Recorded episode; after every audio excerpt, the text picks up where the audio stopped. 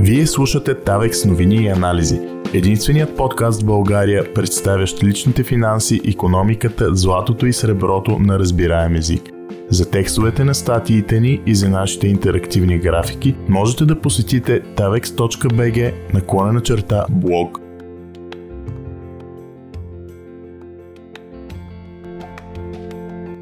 Как в Съветският съюз конфискуват златото чрез храна? Здравейте, аз съм Даниел Василев и в този епизод на подкаста ще коментирам как Съветският съюз изпада в фалит след идването на болшевиките след Октомврийската революция, как печатането на рубли довежда до хиперинфлация, масова бедност и глад и как се стига до това болшевиките през 30-те години да конфискуват в кавички златото на населението чрез хранителни продукти. Може ли една черна котка да опази злато от конфискация? В творчеството на Михаил Булгаков от 30-те години дяволите бегемот, който прекарва по-голямата част от романа Майстора и Маргарита под формата на огромен котарак и Коровиев го правят, макар и по силно изопачен начин. В това и в други произведения с много ирония той разкрива действителността от периода, в която гражданите на най-голямата страна по площ са изправени пред хиперинфлация, бедност и чест глад. В този епизод на подкаста коментирам как се стига до иземането на тяхното злато и валута, с какви методи се прави това и за какво се използват събраните от Комунистическата партия ресурси. Ще разберете защо реалното благосъстояние започва да се понижава още от началото на 20 век и как стандартът на живот рухва след Първата световна война, революциите и последвалата гражданска война, както и как историята на Русия и Съветският съюз е тъжен, но добър пример за ефектите от държавните регулации и печатането на пари. Невъзможността економиката да се управлява централно е доказана от економиста Лудвиг фон Мизес през 20-те години, първо в есето му Economic Calculation in the Socialist Commonwealth, както и в последвалата книга Socialism – An Economic and Sociological Analysis. По думите на Мизес, цитирам, Социалистическото общество няма да е в позиция да прилага економическа калкулация. Където няма пазарни цени на факторите за производство, е невъзможно да се прибегне до калкулация в планирането на бъдещите действия и в определенето на резултатите от миналите. Социалистическият менеджмент на производството просто няма да знае дали неговият план и дейности са най-подходящите средства, за да се постигне желаната цел. Той ще оперира в тъмното, в каквато и ситуация реално ще се намира. Той ще пропилее оскъдните фактори за производство – както материалните, така и човешките. Неизбежният изход ще е хаос и бедност за всички. Край на цитата. Предсказанието му е напълно точно, а ето как се сбъдва то. Економиката на Русия преди Първата световна война. Русия е в незавидна позиция преди избухването на Първата световна война. В началото на 20 век тя преминава през финансова криза при която Санкт-Петербургската фондова борса се срива с 45%, а акциите на водещите банки с почти 50%. След това, през 1904 и 5 година, за изненада на света, тя губи войната с Япония. Страната на изгряващото слънце е първата азиатска държава, победила европейска сила в модерната военна история. Въпреки, че в периода от 1885 до избухването на войната економиката на Русия расте средно с 4% годишно, а средните доходи се увеличават с около 65%, основно движени от преки чуждестранни инвестиции от Франция, тя е изправена пред все по-силни социални напрежения. Разгарът на конфликта с Япония съвпада с протести на работници и земеделци от селата, недоволни от ниския си стандарт на живот и липсата на права. Последните макар и вече да не са крепостници, нямат право нито да продават своята така наречена дялова земя, нито да я отдават под аренда. В тази категория попадат около две трети от обработваемите площи в страната. Държавно наложените ограничения и спадащите цени на основната износна стока на Русия, житото, обричат много от тях на бедност. На 22 януари 1905 г., кървавата неделя, над 100 демонстранти са разстреляни от полицията и армията по време на митинг в Санкт Петербург. С това започва Първата руска революция. Тя показва слабостта на царизма, довежда до създаването на многопартийната система и руската дума и обединява още повече руснаци срещу управляващите. В бъдеще Ленин ще я нарече голямата репетиция за Октомврийската революция. Във всеки случай, към 1913 година най-голямата по площ държава не се различава много от произволна балканска страна, поне по призмата на макроекономическите показатели. Дори несъпоставимо по-малки централноевропейски държави имат по-висок брутен вътрешен продукт на глава от населението и на заед служител. Германия, Великобритания и САЩ изпреварват в Русия в пъти и на практика са в собствена лига.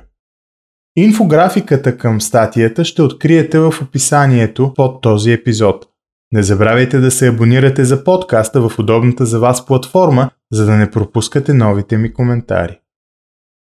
С влизането на Русия в Първата световна война на 1 август 1914 г., когато Германия обявява война, а Австро-Унгария ще я обяви седмица по-късно, картината за страната се влушава. През следващите няколко години почти 10% от населението или между 12 и 15 милиона души стават част от армията. Резултатът е срив на добива на храна със средно 20% между 1914 и 1917 година, драстичен спад на производството на продукти за цивилни нужди, още повече строги регулации и скоростно нарастване на цените. Накратко, глад и бедност.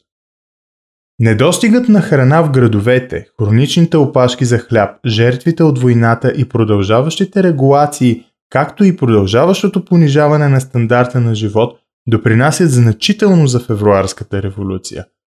Временното правителство, назначено след нея, не разрешава проблемите, създадени от досегашните интервенции на държавата.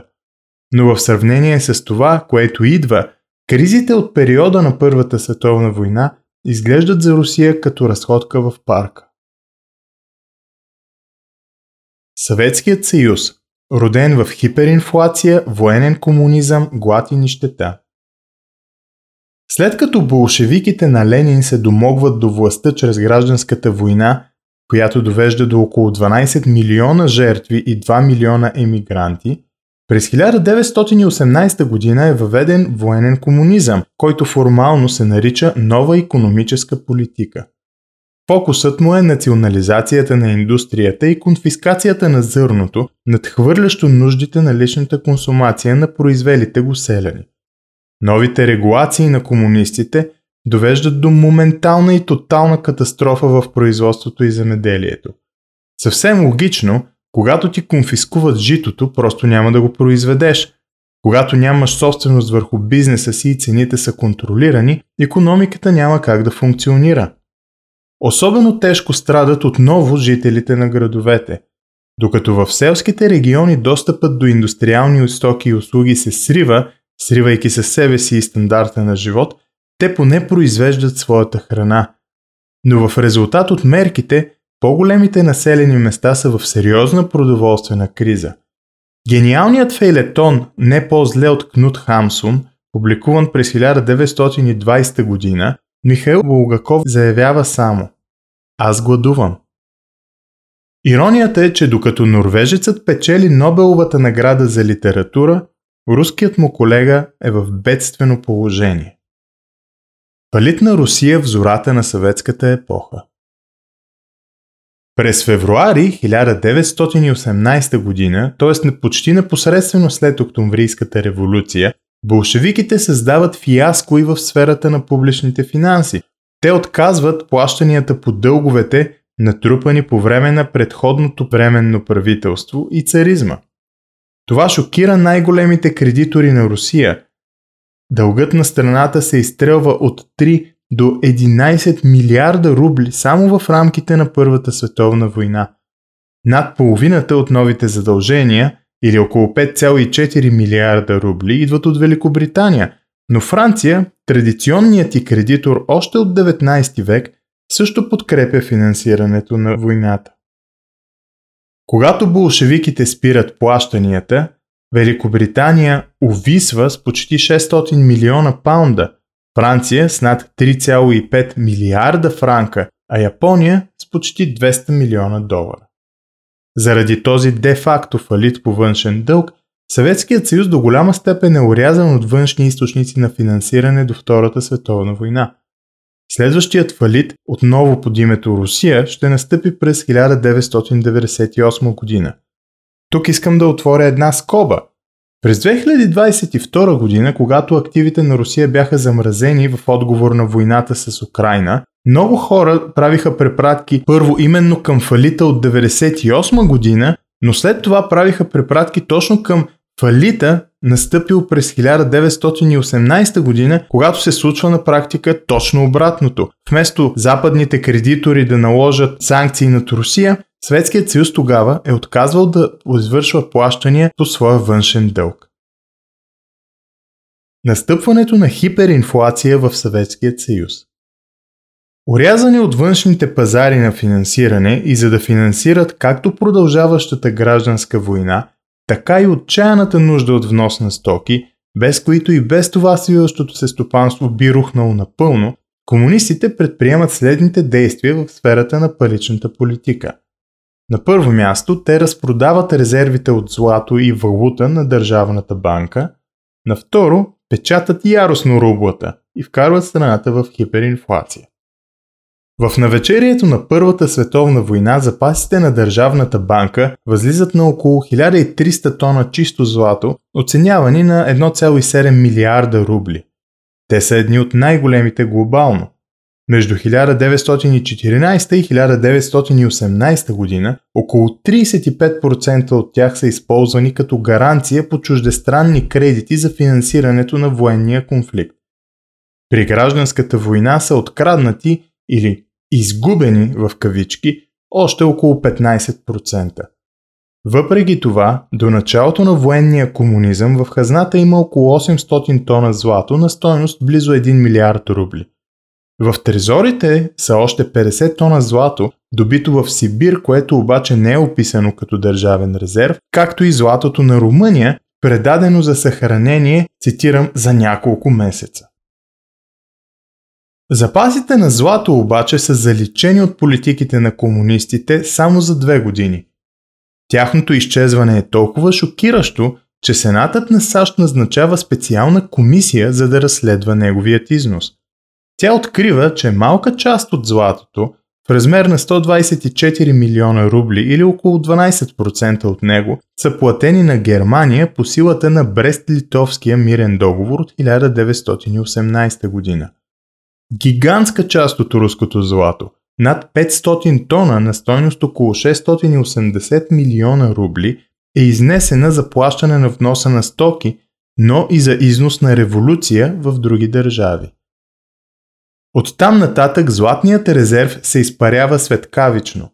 В края на 1921 година Съветският съюз разполага с злато за 192 милиона рубли при падежиращи плащания в размер на 165,9 милиона рубли. Към януари следващата година той се понижава до еквивалента на 160,8 милиона рубли, а до февруари вече е само 112,7 милиона рубли при падежиращи плащания за 103 милиона рубли. До 1928 година общите запаси на Съветският съюз от валута и благородни метали изчезват почти напълно, стопявайки се до 131 милиона рубли – това е пет пъти по-малка сума от външните и задължения, които след това ще се удвоят само за 3 години. Точно по същата формула и България ще остане без златен резерв само 4 десетилетия по-късно. Историята е подробно описана в статия в нашата медия, както и като епизод на подкаста ни. Линкове към тях ще откриете в описанието на настоящият епизод. Не пропускайте да се абонирате за подкаста в удобната за вас платформа за да не пропускате подобни исторически справки, свързани с златото и економическата история. Говорейки за злато, останали без него, от комунистическата партия изстрелват още повече печатането на рубли. Само от началото на 1923 до началото на 1924 година количеството пари в обращение се увеличава 200 пъти. От февруари 1922 Комунистическата партия вкарва страната в един от най-тежките епизоди на хиперинфлация в световната история. Нейният пик е достигнат точно две години по-късно, когато равнището на месечната инфлация е впечатляващите 212%. С този темп на поскъпване цените се отвояват на всеки две седмици. Данните са толкова значителни, че трудно се побират в инфографика. Въпреки това, аз опитах да го направя и линк към статията и инфографиката към нея ще откриете в описанието на този епизод. В книгата Economic Consequences of Peace Джон Мейнард Кейнс приписва на Ленин следния цитат. Най-добрият начин да унищожиш капиталистическата система е да обесцениш нейната валута. Край на цитата. Ако е казал това, той е прав. Чрез печатане и война самият болшевишки главатар срива економически новосъздадената си империя. Конфискация на частното злато на руснаците – при хиперинфлационен взрив на валутата и рухнало индустриално производство, износът на СССР се срива. С продажбата на запаса от злато, от Комунистическата партия губят последния инструмент, чрез който могат да търгуват и да обслужват търговския си дефицит.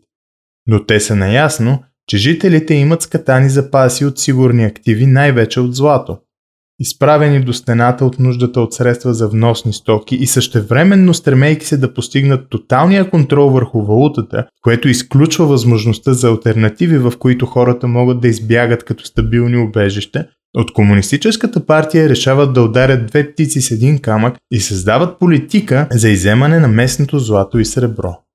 През 1931 година, по предложение на премиера на Съветския съюз и бъдещ външен министр Вячеслав Молотов, е създадена системата от магазини Торксин.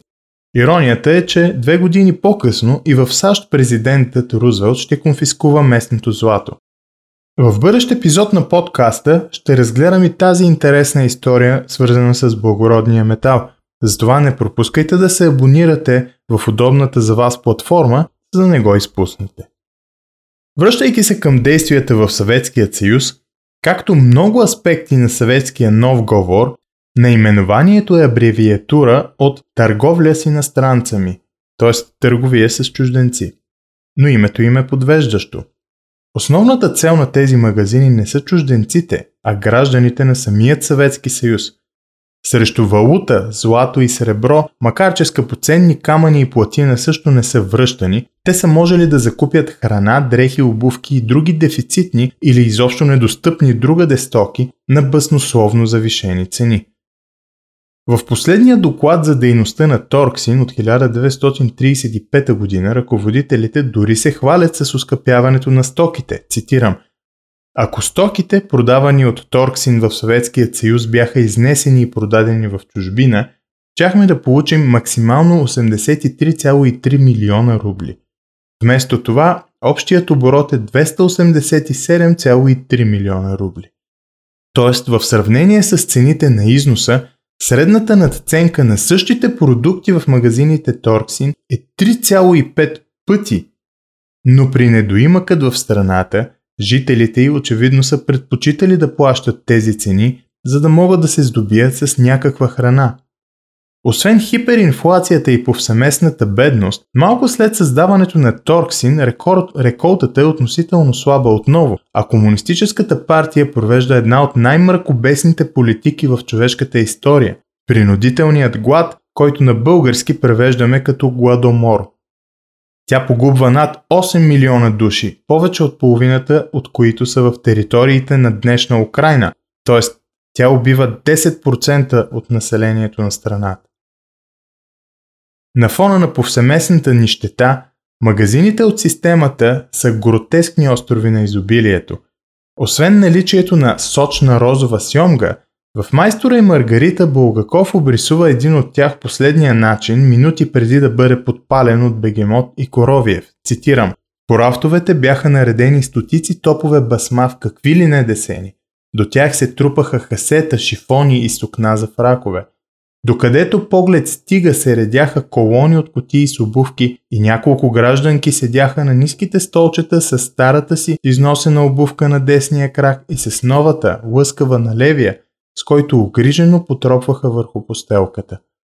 Някъде в далечината зад завоя пееха и свиреха грамофони. Край на цитата. Предвид общата ситуация в Съветският съюз по това време не е очудващ летящият старт в кавички на системата. Тя почти отроява постъпленията от злато през гладната 33-та година. Те нарастват от 21 тона година по-рано до 58 тона. От тях 80% са похарчени за хранителни стоки и от тези 80% 60% са дадени за хляб. В сравнение, по това време мините в Съветския съюз добиват по-малко от 30 тона чисто злато годишно. Но Торксин не просъществува дълго. Системата е закрита през 1936 година, защото от Комунистическата партия вярват, че са прибрали по-голямата част от златото на населението. Според изследователя Елена Осокина, през четирите активни години на функциониране, руснаците са доставили общо 100 тона чисто злато в магазините от веригата срещу стоки от първа необходимост. Покупките с злато формират почти половината от приходите на Торксин. Друга една трета от доходите са от валута. По-малък дял имат продажбите заплатени в сребро, платина, бижута и скъпоценни камъни. Конкретна разбивка ще откриете в инфографиката в свързаната статия. А какво се случва с събраното злато? Постъпленията от злато, сребро, платина и валута се използват изключително за плащане на вноса на стоки в Съветският съюз. Те разкриват изключително тежкото състояние, до което поредицата от войни, кризи и комунизъм докарват новосъздадената мегадържава. Всъщност, към 1933 година половината от целия и внос се плаща с злато, събрано от Торксин. В бъдеще такива вериги ще се появят и в сателитите на Съветския съюз, за да обслужат поне част от винаги дефицитната твърда чуждестранна валута. В България това е веригата Кореком, съкратено от френски, името й означава Дирекция за представителство и търговия. Източна Германия има своята Интершоп, Чехословакия Тузекс, Полша Павекс.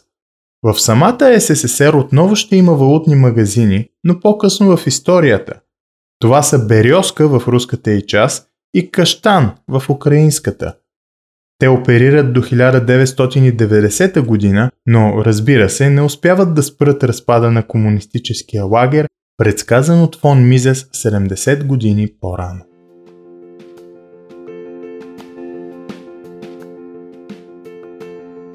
Текстът на статията, както и интерактивните инфографики към нея са достъпни на davex.bg наклонена черта блог.